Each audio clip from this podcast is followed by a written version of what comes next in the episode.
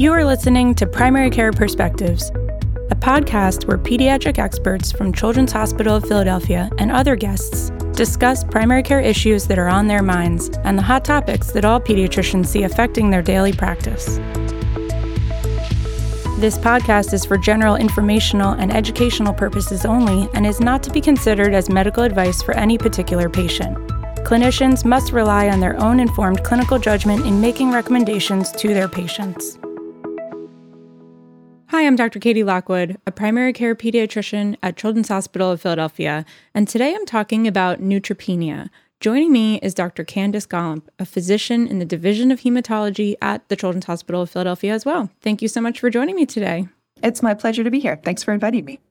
So, as I mentioned, we're talking about neutropenia. So, let's start with defining that. What is neutropenia and how do we know that we are looking at it? So, uh, neutropenia is defined as having a reduced neutrophil count. And the way that you're going to be able to define it is by ordering yourself a CBC with a differential. And I'm sure we'll get into this later about reasons when to order a differential and reasons when not to order a differential. But if you do, you can either look at the neutrophil percent or you can look at the absolute neutrophil count or the ANC. And I'll typically look at the ANC. If you are going by textbook definitions, there are kind of three categories of neutropenia there's severe, moderate, and mild. Mild is defined as an ANC of 1500 to 1000. Moderate is 500 to 1000, and severe is defined as below 500. And we'll certainly get into this later, but depending on the clinical scenario, I react very differently to different ANCs and don't typically worry all that much about mild neutropenia in most contexts. So, how neutropenic do you need to be for us to start worrying about an increased risk of infection? And how might this be different in a child who's previously well versus a child who has other risk factors for infection? Yeah, no, this is a great question, and it varies a lot depending on the clinical scenario. So, if you have a previously well child and you have yourself a CBC with a differential, and you see an ANC between 1,000 and 1,500, and this is a kid who's got a really benign history, doesn't have issues with frequent infections or issues with uh, delay in growth or failure to thrive, I'm not particularly interested in the 1,000 to 1,500 under most scenarios. And then below 1,000 is where, you know, um, start to be a little bit concerned and really want to get myself a good history and understand what the context is for the patients. And there are certainly times when um, there are patients who might have a resting ANC that lives around 900 to 1,000 and they are not at increased risk of infections. And then there's other kids for whom that might be a little bit of a concerning finding, particularly if you um, have a history of a normal ANC in the past and that they have this lower ANC that's developed. But typically, we really worry most about infection in patients with a severe neutropenia when you have your neutrophil count less than 500. The caveat for that is if you have a child who's on immunosuppressive agents, a child who um, has been treated with chemotherapy, and that's the reason why you have induction of neutropenia, that does change the calculus a little bit. And, you know, at higher levels, you might still be more concerned. Mm-hmm. Right. So the clinical picture is really important there in terms of determining risk. Absolutely. And then the flip side of that, and I think we can talk about it a little bit more, is when you diagnosed a patient with autoimmune neutropenia.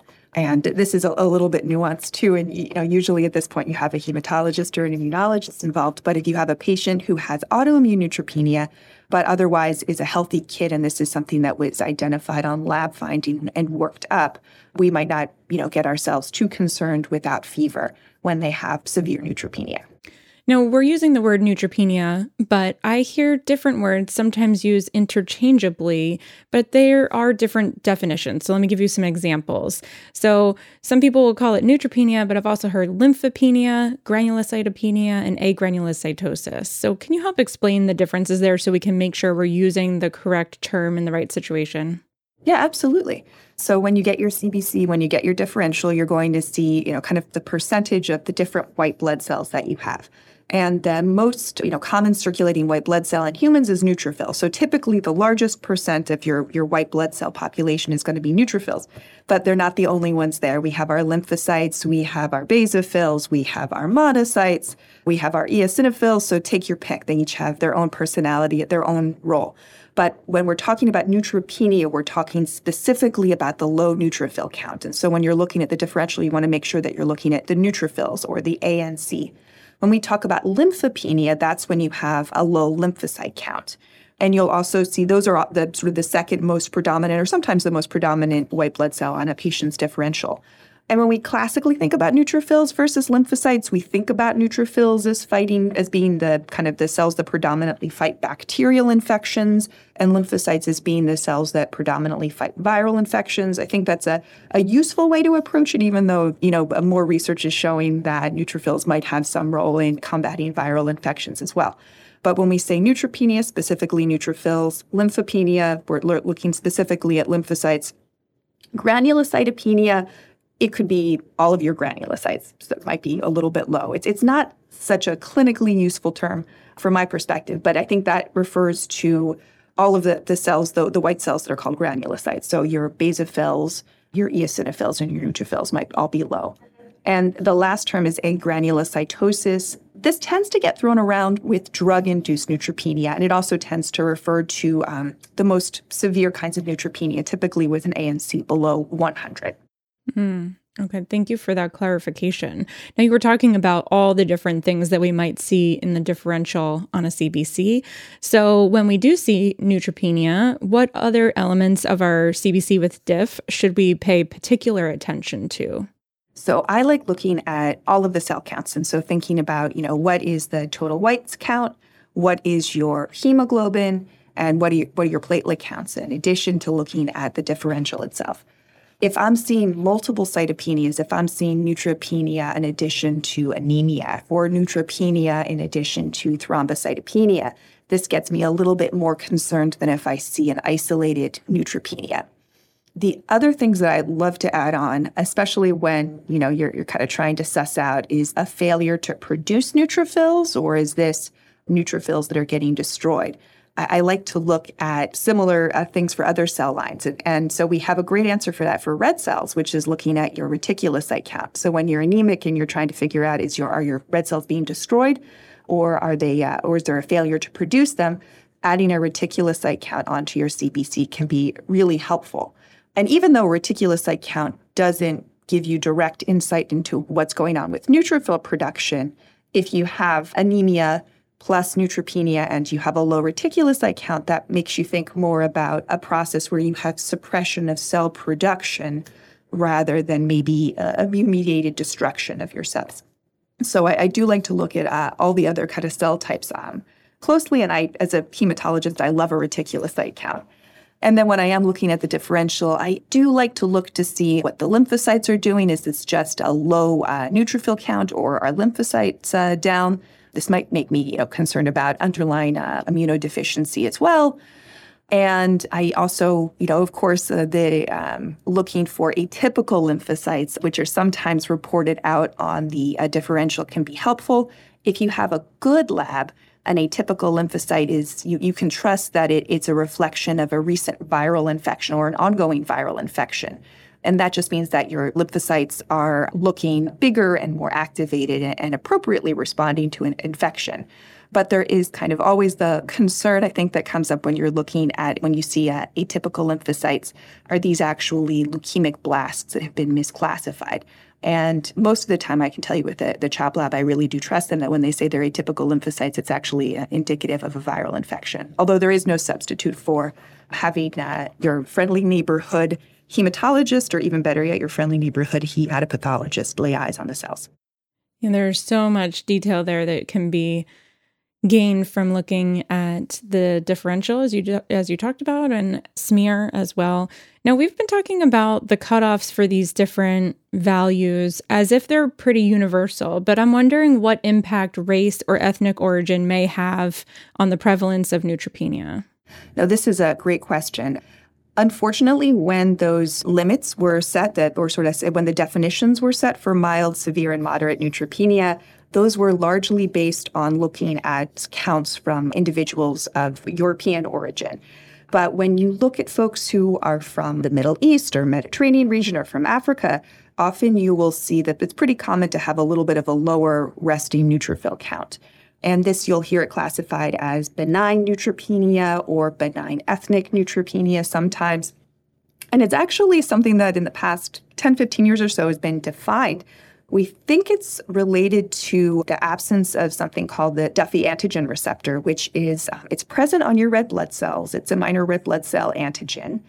And it's one of the ways that kind of malaria, Plasmodium vivax, can get into your red cells. And so, in regions of the world where there's a lot of malaria, this mutation's developed where you don't have the Duffy antigen receptor on your red blood cells, and it gives you some protection from malaria infection. But it's interesting, this receptor also kind of, we think, acts as a sink for different inflammatory signals and kind of modulates some of the signaling that you might have in your blood. And so if you don't have it on your red blood cells, it seems that your neutrophils are maybe less likely to leave the bone marrow or more likely to exit the circulation. And so at baseline, when you're well, when you're resting, you might have a lower neutrophil count. But these individuals are not at higher risk of bacterial infection. And so one of the most common reasons that I'll see kids referred to the hematology clinic is for, you know, maybe an ANC that's like 900. They're of African American descent. They have been growing beautifully. They don't have a history of recurrent bacterial infections and uh, they uh, don't have any concerning family history. I will often, if I get a really great history and I have, you know, an ANC that is above 900 or 1,000, I'll be able to bless those children and give them a diagnosis of benign neutropenia. And we'll kind of stop evaluation at that point and not kind of go further down trying to identify what the cause of neutropenia is for them. But again, I really want to have a good reassuring history, a good reassuring in- infectious history, and a good reassuring growth history for them too. So interesting about the Duffy receptor and the crossover there with malaria. But as you mentioned, this really highlights the importance of looking at the big picture and taking a good clinical history and looking at more than just the number in front of you on the CBC. So thanks for reminding us of that. Well, it's it's one of the other things that's helpful is you'll often get a history from the parents. Oh yeah, I remember when I was a kid, I had to go get blood draws a couple of times because they were worried about this. Mm-hmm. Or you might hear the same thing. I, I was recently seeing. I, I'm, I'm currently following a patient whose ANC is in the 700 range, and I'm kind of checking her again just to be a little bit on the safer side. But she has a brother who had a really similar history of not having any significant bacterial infections. And when he was young, was found to have a lower ANC that eventually kind of leveled out around 1200 or so.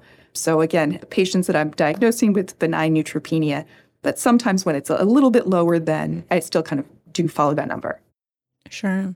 Now, as we've been talking about, there are many different causes of neutropenia, including acquired, post infectious, drug induced, nutritional, immunodeficiencies, hypersplenism, bone marrow disorders, congenital, and myeloperoxidase deficiency. In primary care, though, we often see post infectious neutropenia after a viral infection. But can you tell me what the reason is behind this happening and what should we expect in terms of resolution of that neutropenia? That's also a great question. So I think that you're absolutely right. In my experience, the two most common reasons that I end up getting consulted or getting referred patients who are otherwise healthy with neutropenia is going to be benign ethnic neutropenia or viral suppression. In terms of the etiology of why viruses might cause you to transiently develop neutropenia, there are a couple of factors that might be at play. Some viruses we think can directly cause uh, early neutrophil apoptosis. So you have, you know, neutrophils that are basically dying off before they should, so they don't get released into the circulation. Some infections, uh, neutrophils actually might get stimulated and play a role in fighting those viral infections. And instead of having an increase in your neutrophil count, as you, you might expect to see, and as you often will see, it might be that they get activated and get cleared and that you have an associated neutropenia that we see as well. Mm-hmm. And then I think there's probably mechanisms behind it that aren't particularly well defined yet.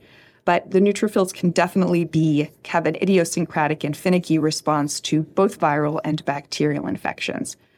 In terms of how long it takes for the neutropenia to resolve, so let's say you have a patient, you sent a routine screening CBC on them, the 9 to 12 month visit. They also had a little bit of a cold and you see that low neutrophil count, you know, before jumping to, you know, a more extensive evaluation, if they're an otherwise healthy kid and there's really no other red flags on history or physical exam that are popping up, I might just kind of recheck And you know, again, the risk of rechecking too soon and still seeing neutropenia and then subjecting them to an unnecessary blood draw is something that you want to avoid. But you also don't want to miss, you know, something a more concerning etiology of the suppressed neutrophil count. Mm-hmm. So I think, you know, rechecking at the sort of the two to three weeks after you find a patient with neutropenia is a totally reasonable time frame to look again. Mm-hmm. The flip side of that, though, is sometimes it's nice not to check uh, to check the differential.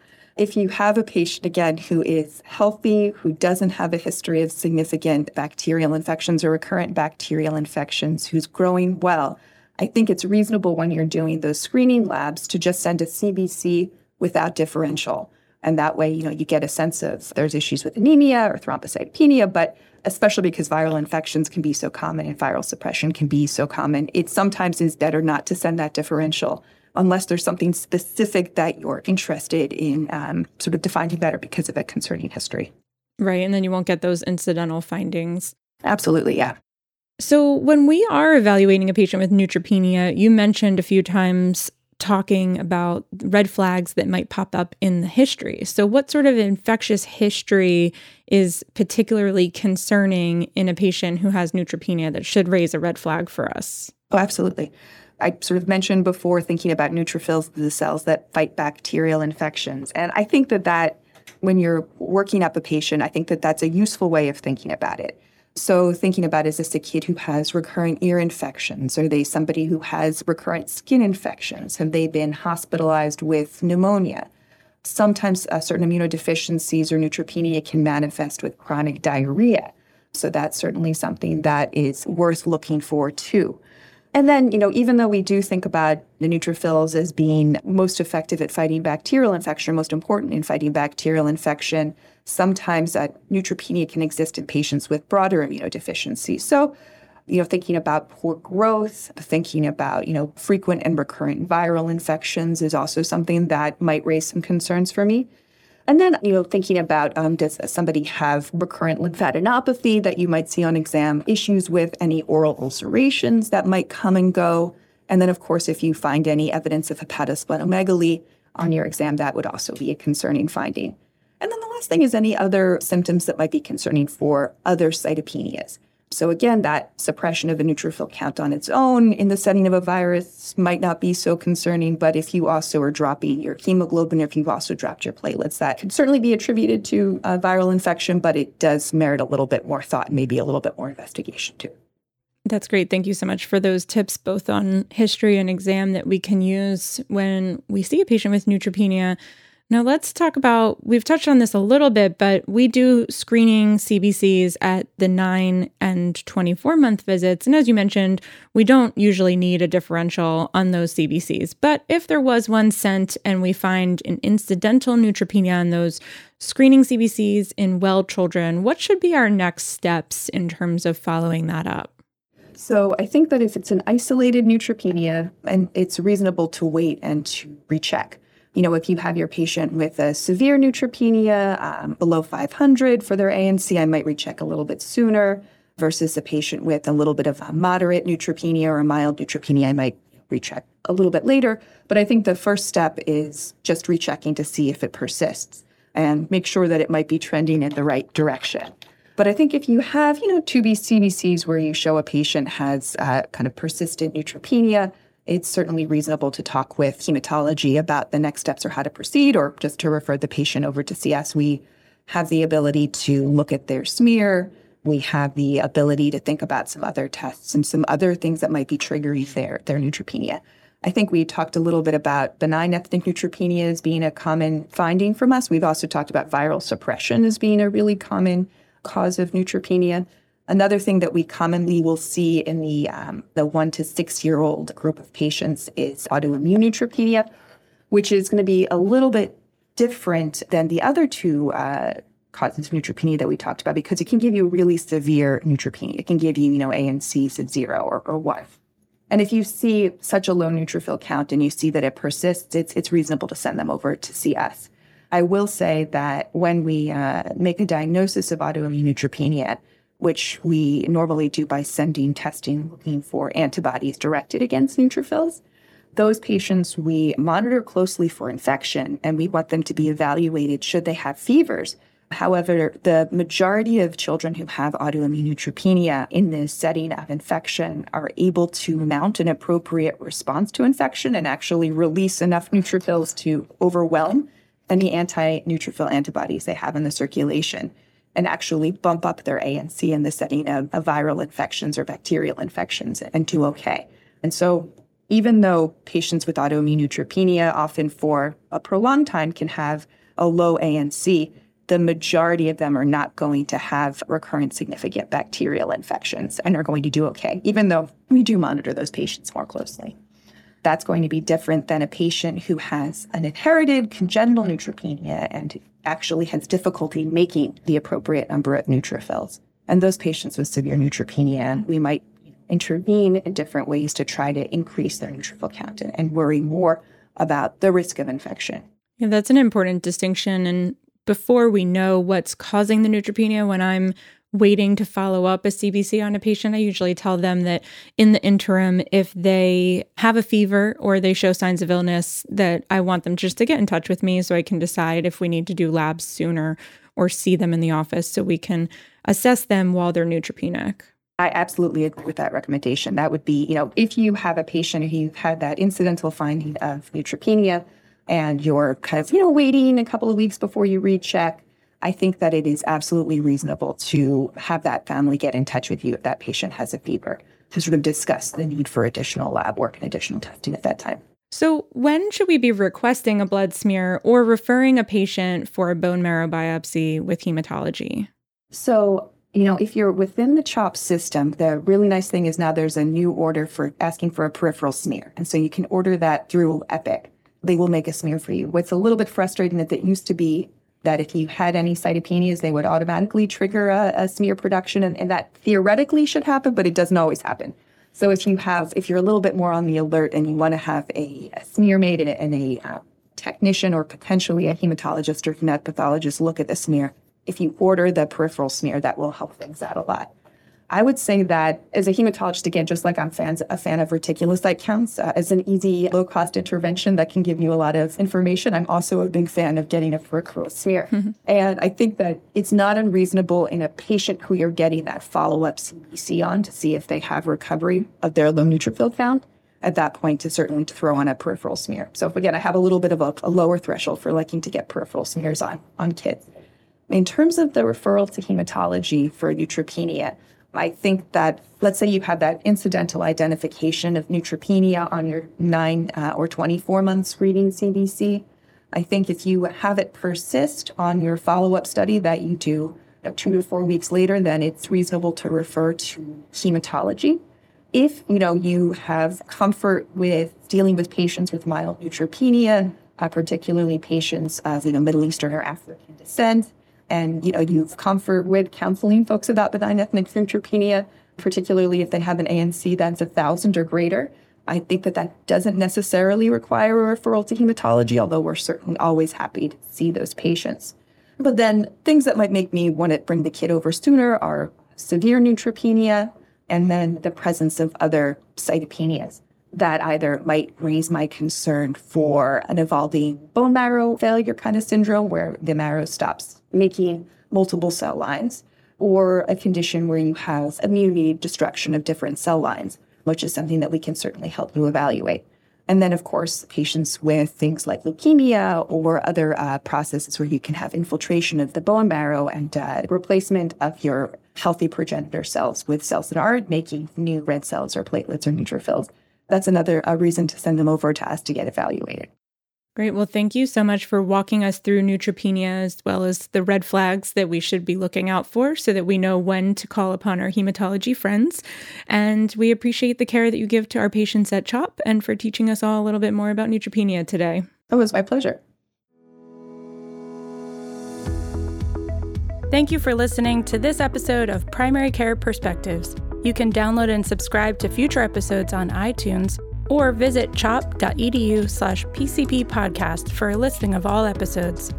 I look forward to our next chat.